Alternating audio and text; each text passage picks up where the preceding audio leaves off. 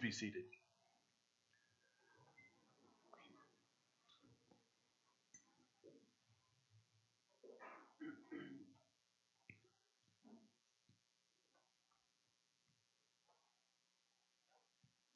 Good morning, family. well, if you've been feeling down and out lately, then this is the psalm you need to hear this morning. So let's turn to Psalm 92.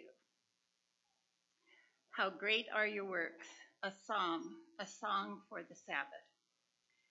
It is good to give thanks to the Lord, to sing praises to your name, O Most High to declare your steadfast love in the morning and your faithfulness by night, to the music of the lute and the harp, to the melody of the lyre. For you, O Lord, have made me glad by your work, and the works of your hands I sing for joy.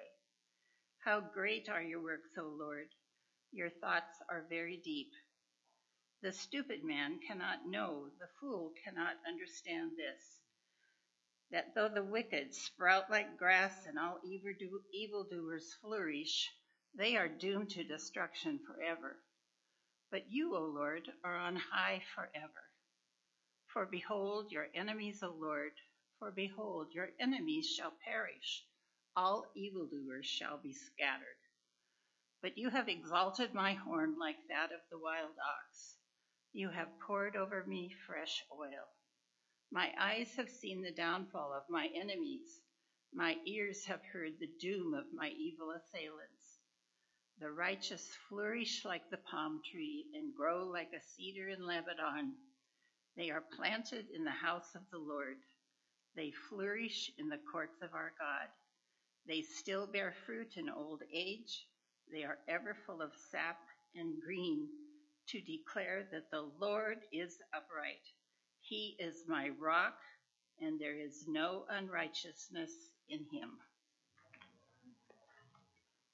Paul Morgan, will you come and pray over us, please?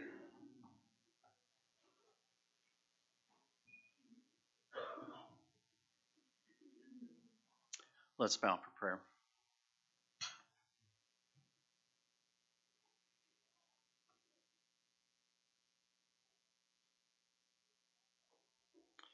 Father, in these brief few seconds of silence, we reflect upon the reality that we need you. That we need you today in this time of worship in order to worship you rightly.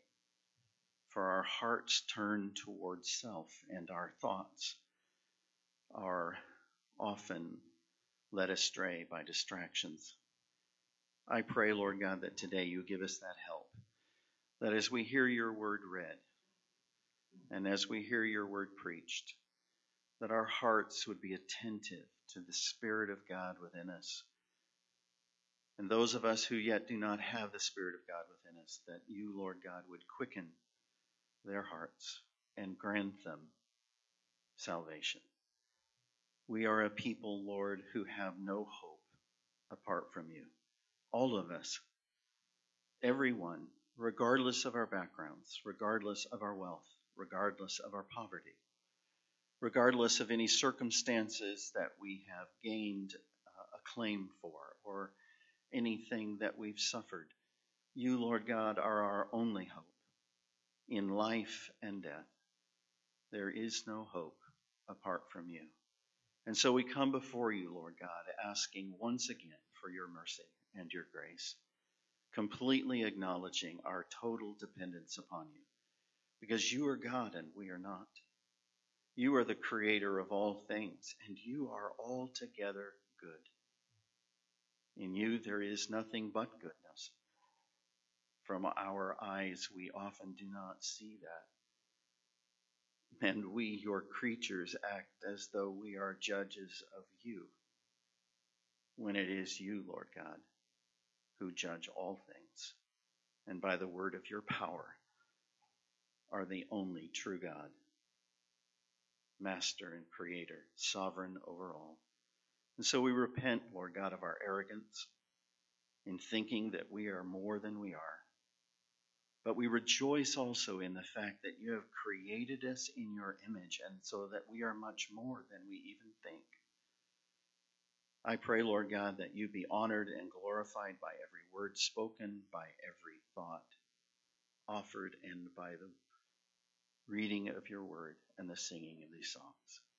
In the name of the Lord Jesus Christ, I pray. Amen.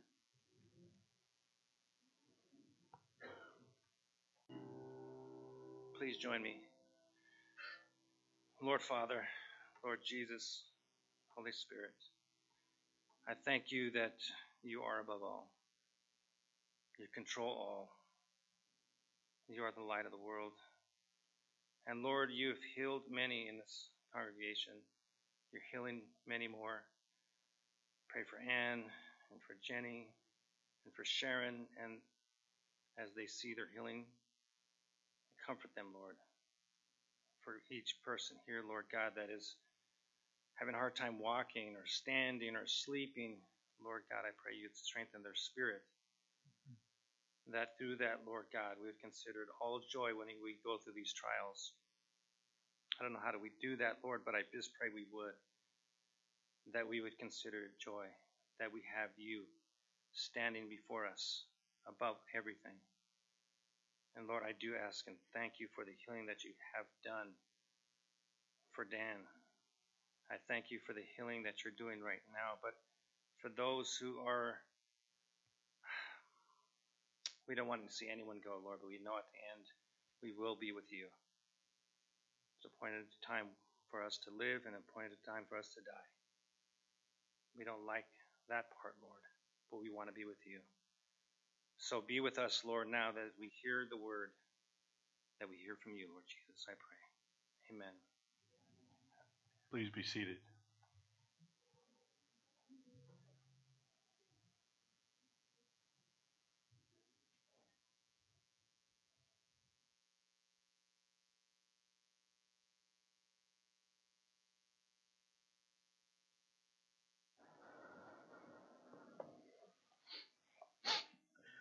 Well, good morning, EBC.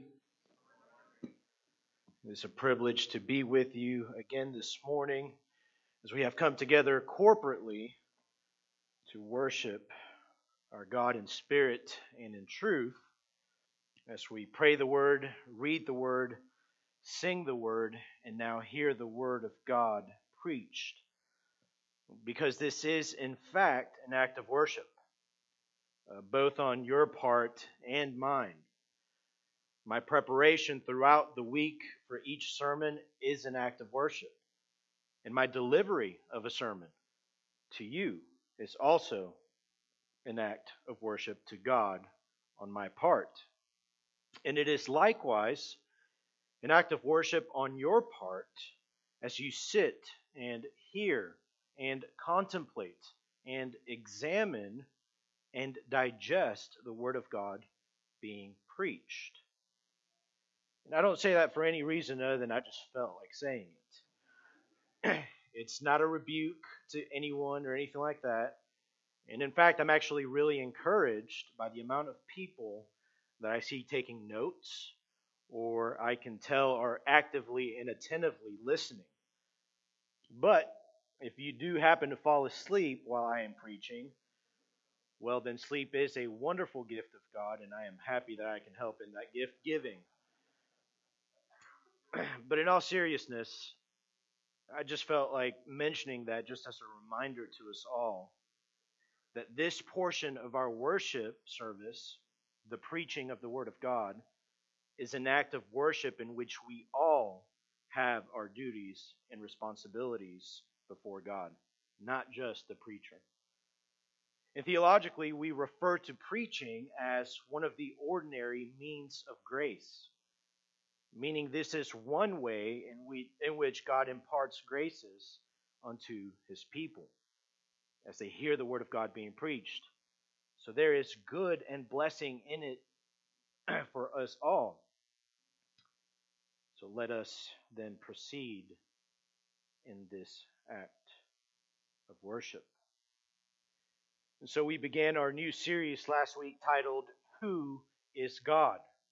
With the aim and purpose at really taking a deep dive into the scriptures to examine who God is as he has revealed himself. Because there are many man made gods in the world, but even worse and more dangerous is that there are many man made traditions of who God is and what God is like, even amongst those who profess the God of the Bible. And as Christians, unlike the culture that we live in today, we have a responsibility to the truth. We have a responsibility as honest seekers of truth, and especially so when it comes to our understanding of who God is.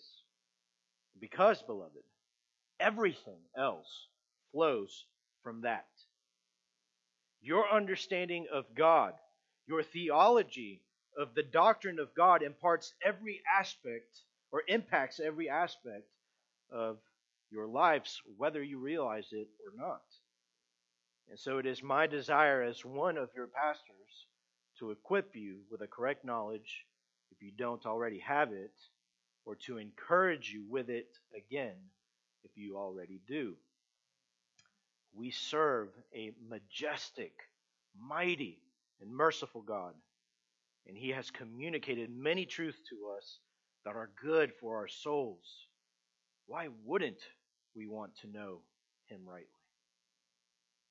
And let me give you one quick answer to that question that I want you to be challenged by, not today specifically, but throughout this entire series, perhaps.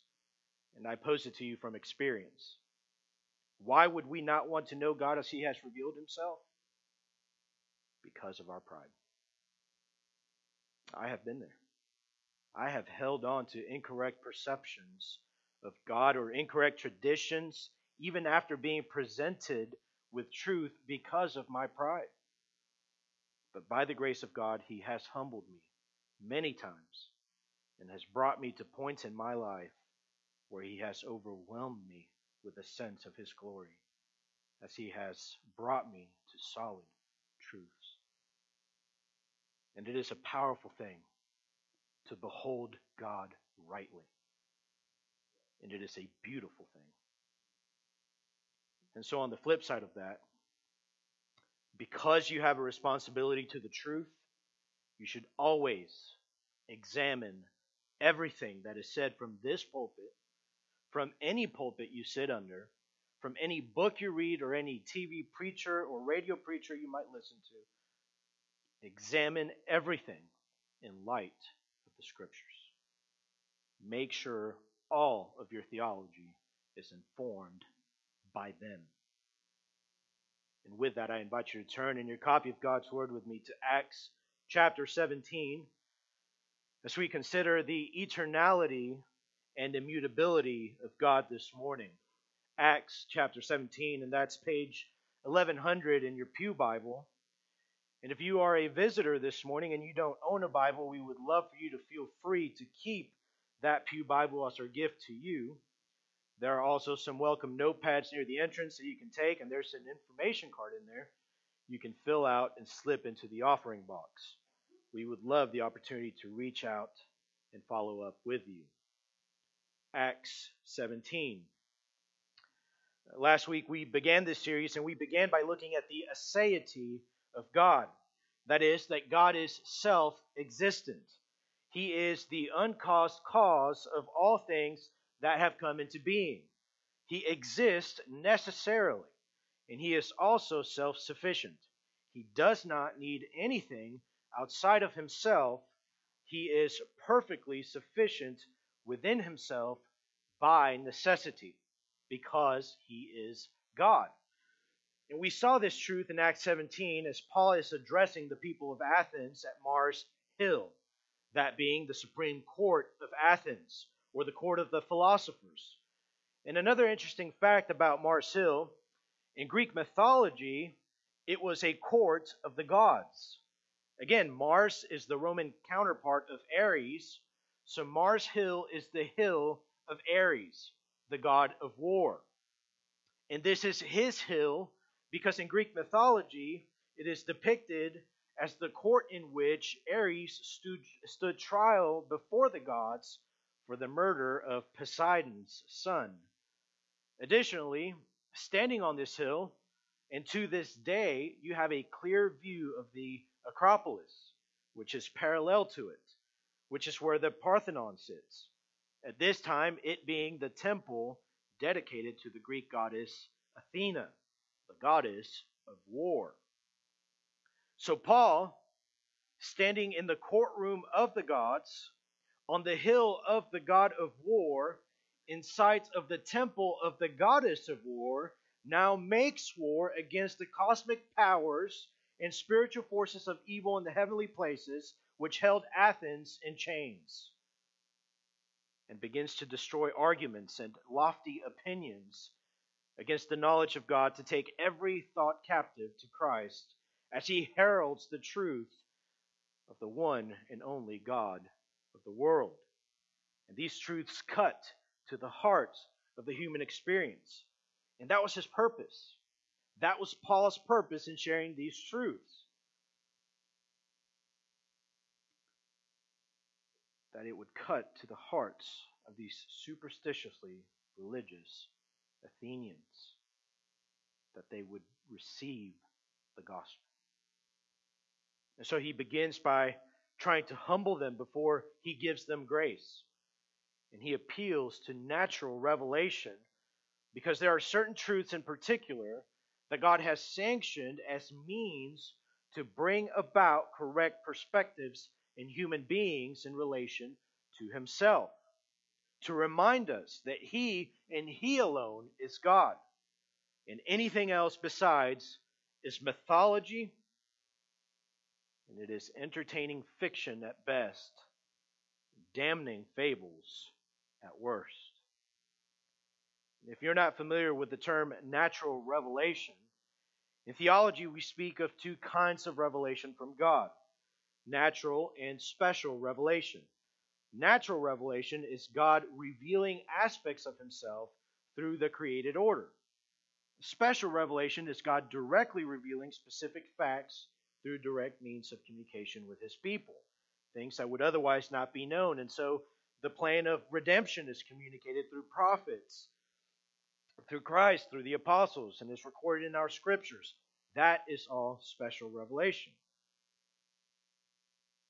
But now let's begin by reading our text for this morning Acts chapter 17, verses 22 and 31, as we take a look and see how Paul appeals to natural revelation. And so, beginning in verse 22, we read where God's inerrant, infallible, and sufficient word, which he has spoken to us here through the pen of Luke, reads So Paul, standing in the midst of the Areopagus, said, Men of Athens, I perceive that in every way you are very religious. For as I passed along and observed the objects of your worship, I found also an altar with this inscription To the unknown God. What therefore you worship as unknown, this I proclaim to you. The God who made the world and everything in it, being Lord of heaven and earth, does not live in temples made by man, nor is he served by human hands as though he needed anything, since he himself gives to all mankind life and breath and everything. And he made from one man every nation of mankind to live on to live on all the face of the earth, having determined allotted periods and the boundaries of their dwelling place, that they should seek God and perhaps feel their way toward him and find him. Yet he is actually not far from each one of us.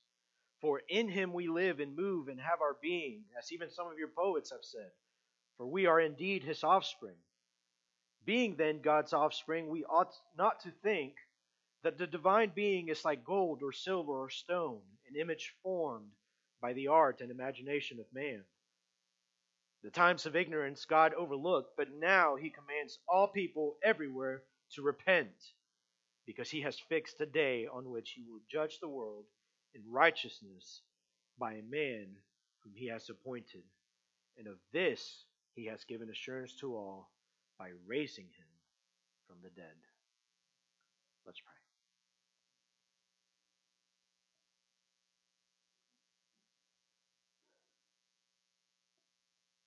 Father, preaching is an act of worship. And listening to preaching is an act of worship. But Father, this act can mean nothing unless it is empowered by you. And so, Father, we beg you your Spirit would be at work in this room. Father, we utter the prayer of our Lord. Sanctify them by the truth. Your word is truth. Sanctify us, God. Make us more and more like Christ. Hide your word in our hearts that we may not sin against you. Help us, Lord. And we pray this in Jesus' name. Amen. One of the opening sentences of St. Augustine's Confessions, which he began to write in or around the year 397, while in his early 40s, Augustine articulates a very profound biblical truth when he writes, quote, You, God, have made us for yourselves, and restless is our heart until it comes to rest in you. Close quote. In that, he strikes at the heart of a common human experience the need to worship. We are all created to worship God, but in our sin, Romans 1 would teach us that we suppress the truth of God in varying degrees. But as humans, the need to worship is a very part of our fabric. And so, why do we see so many different religions in the world? Why do places like India have hundreds or hundreds of thousands of gods? Because we are made to worship. Why did these Athenians have hundreds of gods to include an altar to the unknown God? Because they were made to worship. Listen to how Romans 1, verses 18 through 23 puts it. For the wrath of God is revealed from heaven against all ungodliness and unrighteousness of men, who by their unrighteousness suppress the truth. For what can be known about God is plain to them, because God has shown it to them. For his invisible attributes, namely his eternal power and divine nature, have been clearly perceived ever since the creation of the world into things that have been made, so they are without excuse. For although they knew God, they did not honor him as God or give him thanks, but they became futile in their thinking, and their foolish hearts were darkened. Claiming to be wise, they became fools and exchanged the glory of the immortal God for images resembling mortal man and birds and animals and creeping things. But listen carefully again to verse 20. Romans 1:20 for his invisible attributes, namely his eternal power and divine nature, have been clearly perceived ever since the creation of the world in the things that have been made. His eternal power and divine nature. What this tells us is that natural revelation, creation, the skies, the seas, the sun, the moon, the stars, Mount Rainier, you. All of creation is purposed to reveal God's invisible attributes, specifically, His eternal power and divine nature. Creation itself is the agent that proves correct the philosophy that we spoke about last week, that Paul is appealing to in this text. It is sound reasoning and logic. If anything exists, then God exists necessarily. God's aseity, that is part of his divine nature, and creation right, shouts that truth. But creation also reveals that God is eternal and immutable. That is another aspect of natural revelation that Paul appeals to as he proclaims God's truths. So notice now the eternality and the immutability of God as we continue to follow along in Paul's attempt to point these Athenians to the one true God. Look at verse 26. And he made from one man every nation of mankind to live on all the face of the earth, having, having determined allotted periods and the boundaries of their dwelling place. Now, stop right there. Yet again, Paul is swinging the sword of truth against the Epicurean philosophy that said that anything and everything came into being by accident. He proclaims that God made from one man every nation, right? It was no accident, it was design.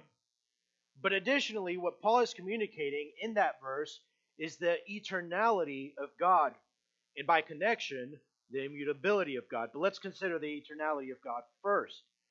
Paul says that it was God who determined the allotted periods and the boundaries of our dwelling place. Now, what does he mean by that? Well, first, he strikes at their Athenian pride by telling them that all mankind came from one man, because Athenians were a proud people. In fact, to them, uh, you were either a Greek or a barbarian. But now he strikes at their autonomy. And by that I mean their perceived freedom from the Creator God. Epicurus himself said that the gods have no influence in our lives. And the academic skeptics present that day would have thought the same thing. Those who believe that all of creation is by accident think that they are in charge. They are their own gods, in a sense. Psalm 10, verse 4 says, In the pride of his face, the wicked does not seek him. All his thoughts are, There is no God. And what Paul is communicating to these Athenians is that not only did they come from one man, and all nations from one man by the sovereign decree of God, but their very lives their very days, every moment of their lives has been determined and numbered by God. And to the philosopher standing there, the bells that had to go off in their heads were allotted periods. Time is determined. How could that be? Does this mean that the future is already known? How could that be? And even in our current day, this is a question in many people's hearts. Is the future set? Does God know exactly what tomorrow holds? And friends, there are some dangerous heresies out there today. There are those who profess Christianity who are proponents of a heresy called open theism. Open theism which says that God does not know the future. And instead, he reacts and arranges things and works in the present to move things around as they happen. God learns and makes decisions that are dependent on our actions. That is a blasphemous heresy. And so, what Paul is telling these Athenians is your days are numbered. This is out of your control you belong to God. He is your maker and your master.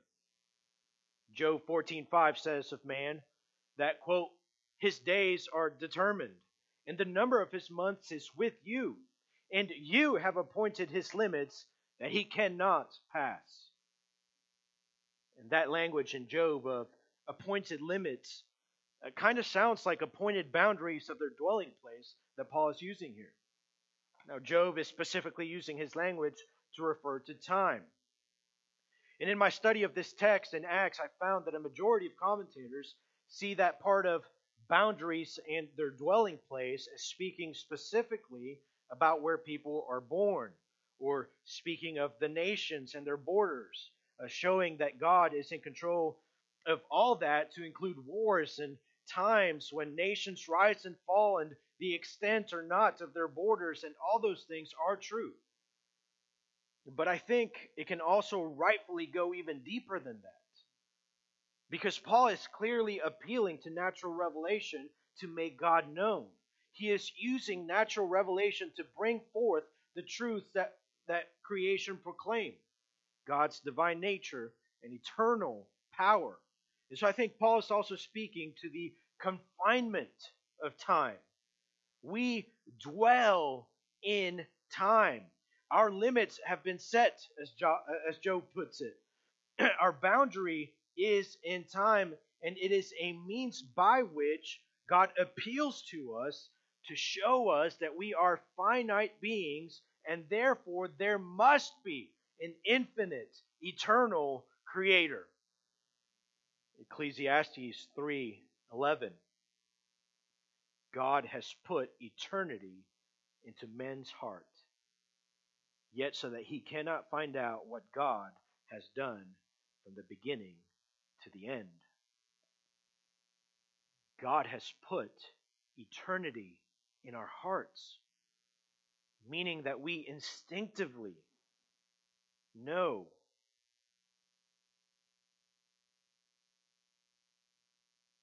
that our days are numbered.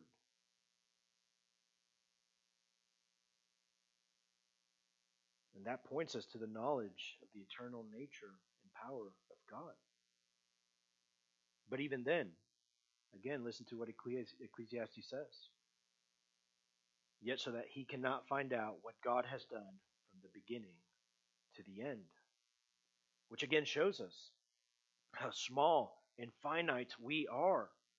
Our days are numbered and so short that none of us have even a shred of sufficient capacity to find out all that God has done from the beginning of the world till now, and much less from the beginning all the way to the end.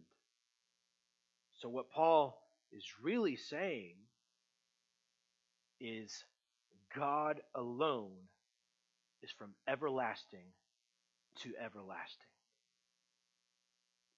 here's another interesting theological truth we are bound in time. Our dwelling place is in time. We have a catechism question that we ask the kids Where is God? To which they reply, Everywhere. And I bring this up because I had also thought about asking them an additional one after that, but at their age, I thought it might actually confuse them, so I didn't. But here it is. I saved it just for you. Where does God live? Where does God dwell? And I'll give you a hint heaven is not the answer I'm looking for. Where does God dwell? Isaiah 57 15. Isaiah 57 15. The one who is high and lifted up inhabits eternity. And in that same verse, God then speaks and says, I dwell in the high and holy place. But how are we to understand that and think about that? Did God create a high and holy place in which he wasn't living in before creation? If a high and holy place is a place? I think this is how we are to understand this. Stephen Charnock, an English pastor in the 1600s, once said, God is his own eternity. That is to say, eternity is not a thing. It is not something that exists outside of God. It is not measured in time because, it's, because it is before time in creation. Now, again, uh, we're getting into a little deep philosophy here, so please bear with me. But please try and follow along because th- these are just some amazing truths about God. And we really won't even get too deep in the argumentation here, but if you do want some further study and a headache, uh, you could pick up Augustine's Confessions and read book 11, uh, which is really just like a chapter 11 of the book, but it's called book 11. And it's a whole section devoted to this from a philosophical view. And it's kind of funny, too, actually. Uh, it's, it really follows along as he writes out his own thoughts, and it's all about this topic. And so, for example, he asks, What is time?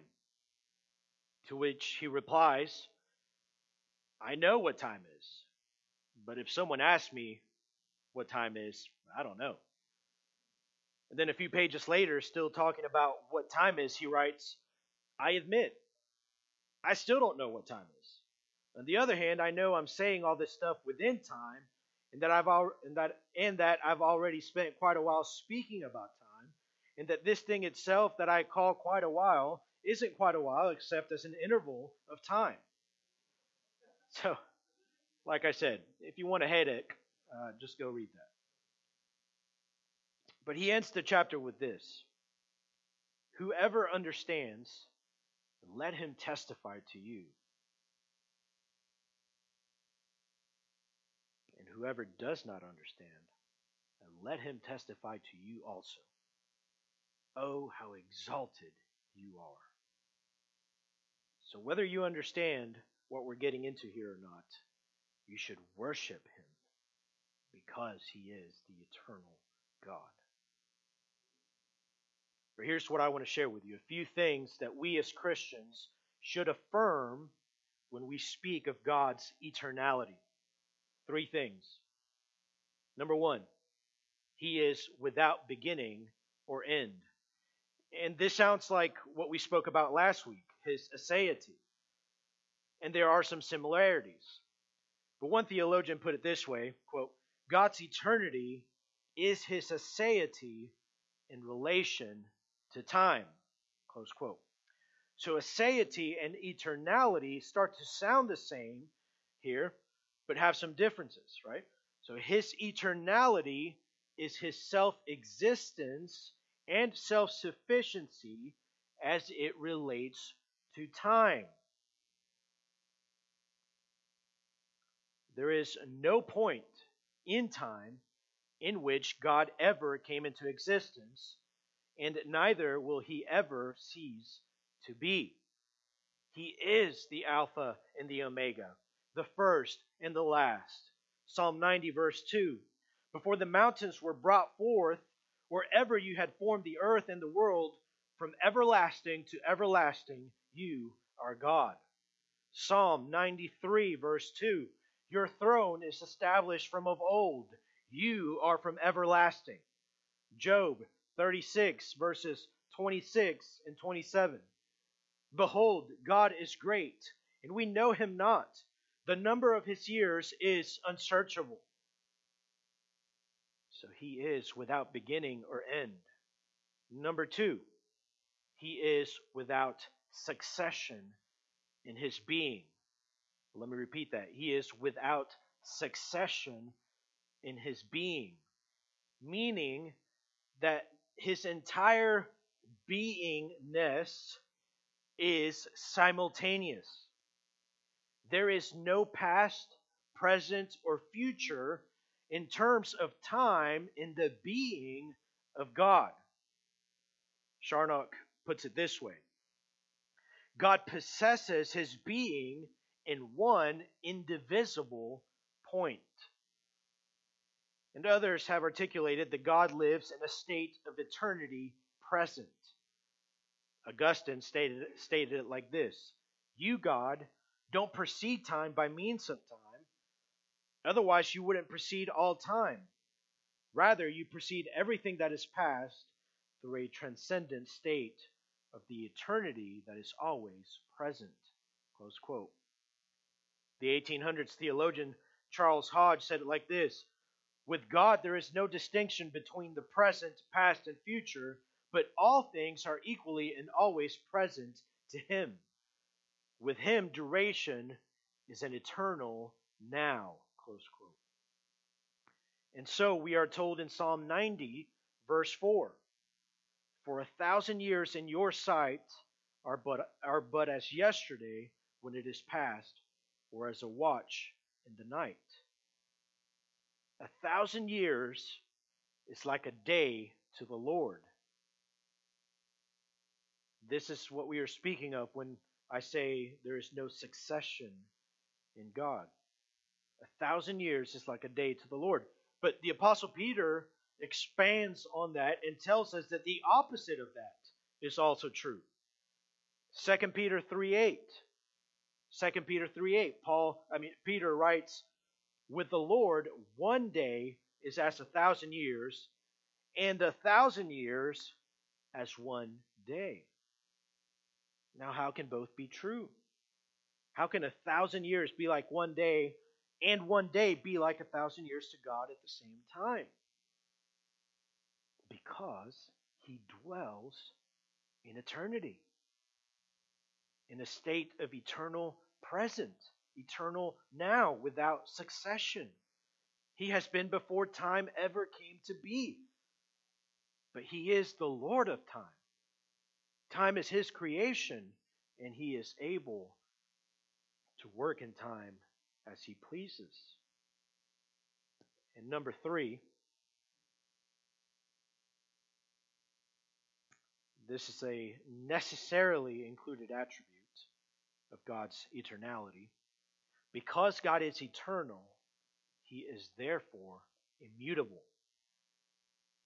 And that God is immutable simply means that he is unchanging. He does not change in respect to his essence, his attributes, his nature, his perfection. God does not change in his being. He eternally has been and will be what he is now. And as we continue in the series, we will discuss that further, as I know that that statement raises more questions that we don't have time to consider today. And let me just say, please feel free not to wait and come and ask me. Go and ask any of your elders if you have these questions. Have conversations amongst yourselves. Get to know and understand this eternal and immutable God that we serve. But again, He is immutable. Malachi 3 6, I, the Lord, do not change. James 1:17 Every good gift and every perfect gift is from above coming down from the father of lights with whom there is no variation or shadow due to change this is a necessary element of the eternal and perfect being of God. And back to Acts 17. God determined allotted periods and the boundaries of their dwelling place, right? So God is eternal and immutable, and He has written eternity in our hearts.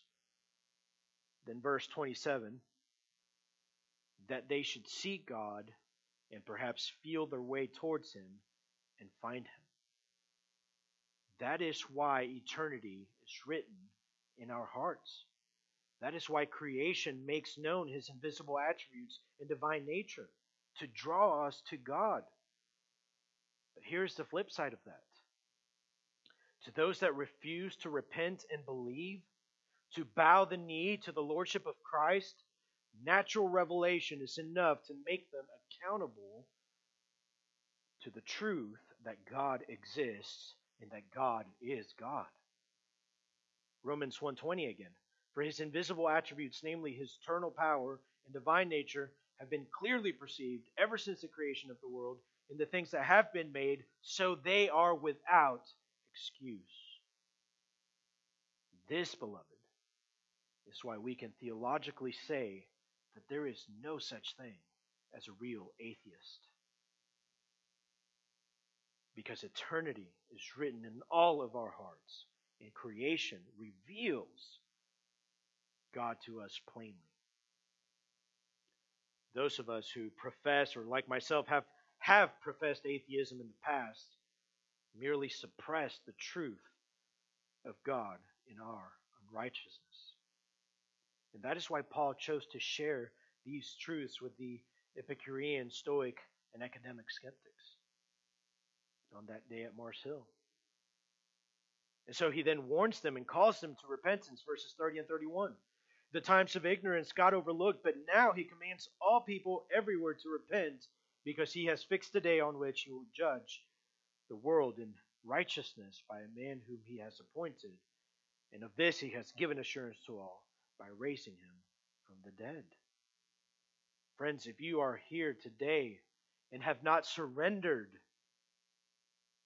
yourself to this eternal, immortal, and sovereign God, then you must be made aware must be made aware that a day has been appointed, a day in which you will stand before him without excuse because he has displayed his, his eternal power and divine nature to you every single day of your life.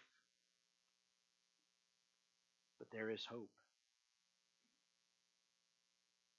This immutable, eternal King is a good and gracious Master. And there is none that is more so than He. And He offers you the free gift of everlasting life if you repent and believe and put your trust in Christ. The man of whom verse 31 says, He has given assurance to all by raising him from the dead. And for you, believer, for those of you who are already born again, I want to close with this bit of encouragement. Job 14:1 says, "Man who is born of woman is few in days and full of trouble." And no, that's not the encouraging part. But we know that, don't we? We live that. Life is hard, or it will be hard, or it will get easier, and then it will get harder, and back and forth, and back and forth, and so forth. Our circumstances change. Our afflictions change and come and go, and our days are short. We are finite creatures. We dwell in time and space. But here's another place that we as believers live in we dwell in the eternal God. And I actually want you to see this with me as we close. So turn with me to the book of Deuteronomy.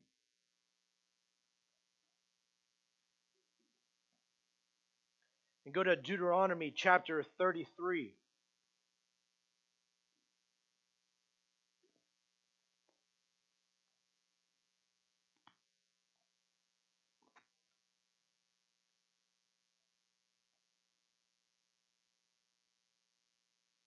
And look at verses 26 and 27. Deuteronomy 33, verses 26 and 27. There is none like, like God. O Yeshurun, which literally means upright one. So there is none like God, O upright one, who rides through the heavens to your help, through the skies in his majesty. The eternal God is your dwelling place, and underneath are the everlasting arms. The eternal God, this eternal, immutable God is your refuge, believer. There is no one else like him. There is nothing else like him. There is no greater need in your life than him. Psalm 103 17. But the steadfast love of the Lord is from everlasting to everlasting on those who fear him and his righteousness. Isaiah 26, verses 3 and 4. You keep him in perfect peace, those whose mind is stayed on you, because he trusts in you. Trust in the Lord forever, for the Lord God is an everlasting rock. Why do we ever run to anything else besides him to try to find rest for our hearts? He alone is the I am, not the I was or I will be. He is the I am, unchangeable, perfect in all of his ways, and he is our dwelling place as Christians. Psalm 102:25 Of old you laid the foundations of the earth, and the heavens are the work of your hands. They will perish, but you will remain. They will wear out like garment. You change them like a robe, and they will pass away. But you are the same, and your years have no end. This is our God, beloved. Isn't it amazing that He has chosen to enter into His creation and be intimately acquainted with His people and be our dwelling place? This is the eternal God of the universe. And I want to close this two part sermon by reading just the fourth stanza of the hymn, Crown Him with Many Crowns, which reads Crown Him, the Lord of years, the potentate of time, creator of the rolling spheres, ineffably sublime. All hail, Redeemer, hail, for thou hast died for me.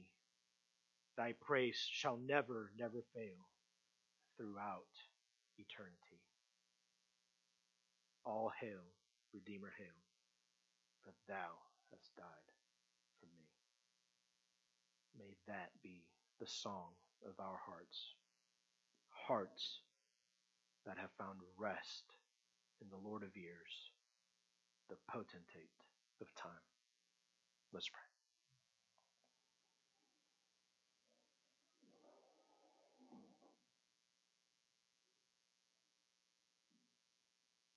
Father, we are so unlike you.